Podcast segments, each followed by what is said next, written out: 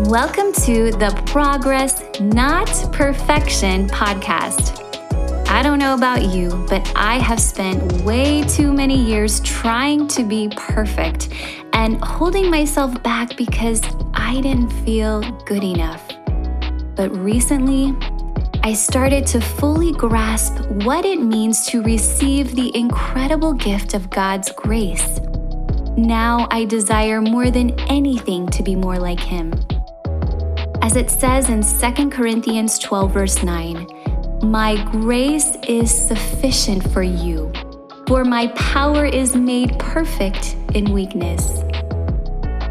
If you've been feeling unfulfilled and weighted down by your past, but you know in your heart you have more to offer, you're in the right place.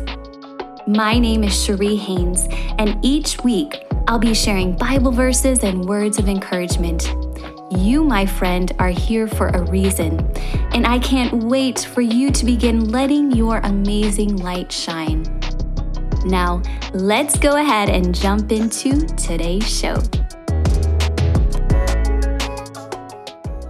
Hello, and welcome back to the Progress Not Perfection podcast. So recently I've been reading in the book of John and I don't know if you can relate, but um, this is becoming one of my favorite books. I know I've read it before, but for some reason this time around, I just feel like I'm resonating with it so much more and it's really, you know, coming to life and, and just making so much more sense. And I feel like I, I am understanding so much more than I have ever, you know, in the past.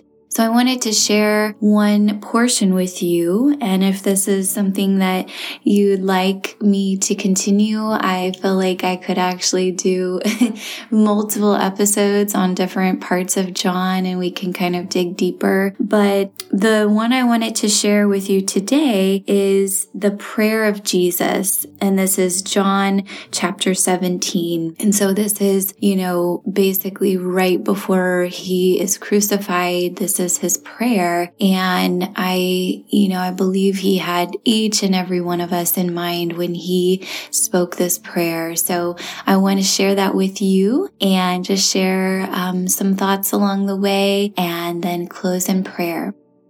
After saying all these things, Jesus looked up to heaven and said, Father, the hour has come.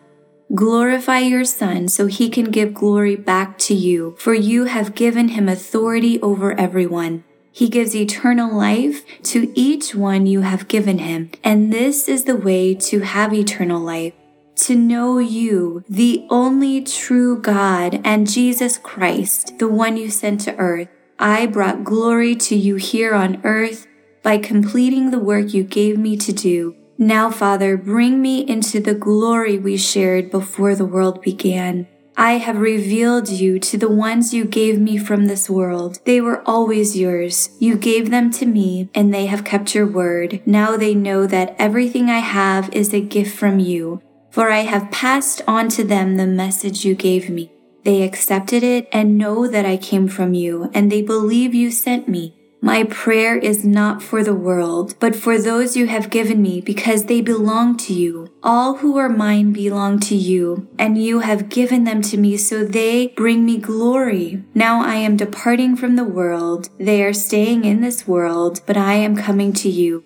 Holy Father, you have given me your name. Now protect them by the power of your name so that they will be united just as we are.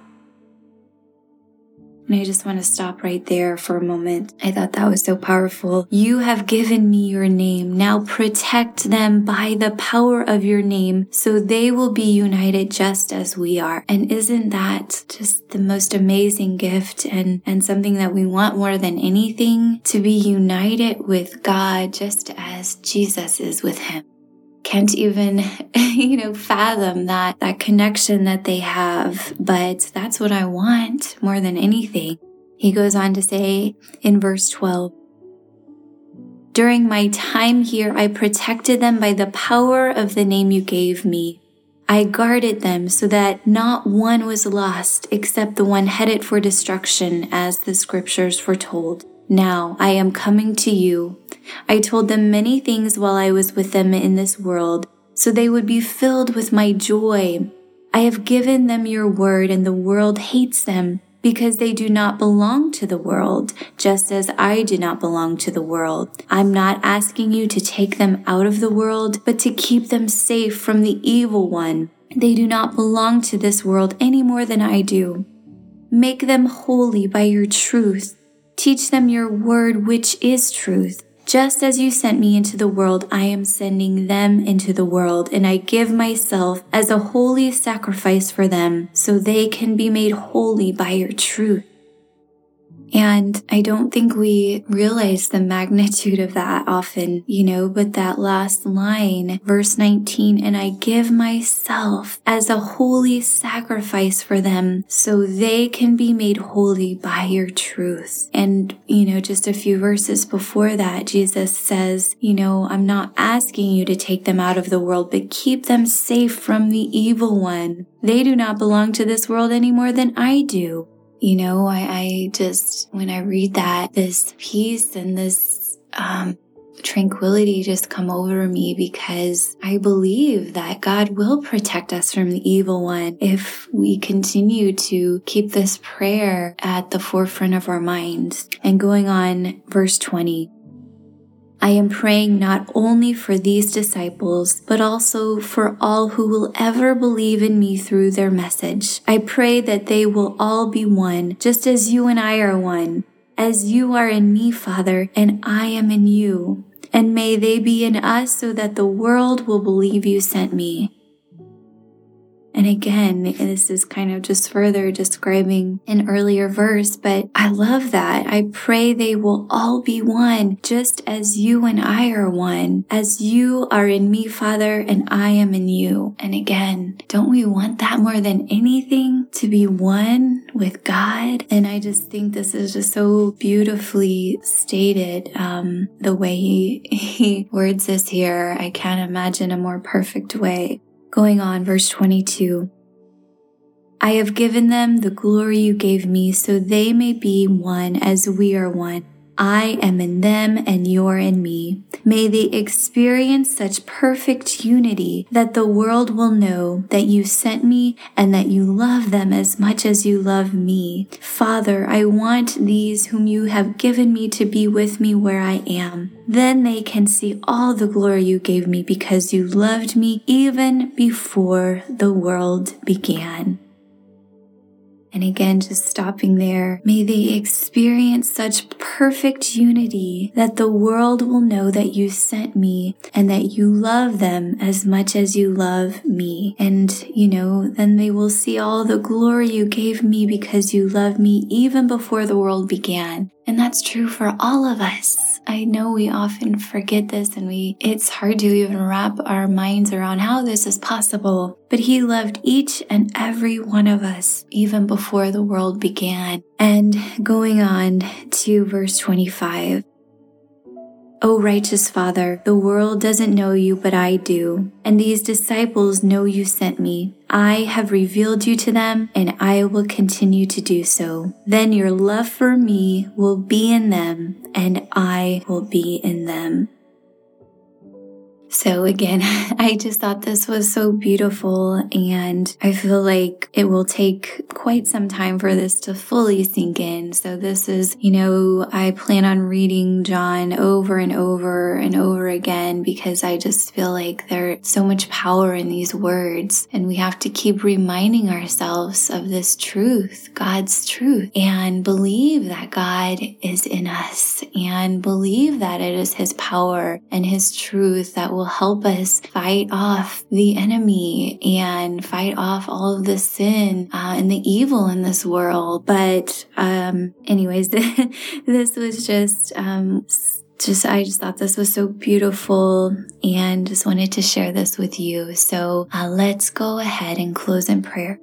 Dear Heavenly Father, we just thank and praise you for your word, for your Son, Jesus Christ, coming to this world, making this sacrifice, taking on all the sin of the world for us, so that we could experience a relationship with you, Lord, and one day be with you in heaven, experiencing all of the glory.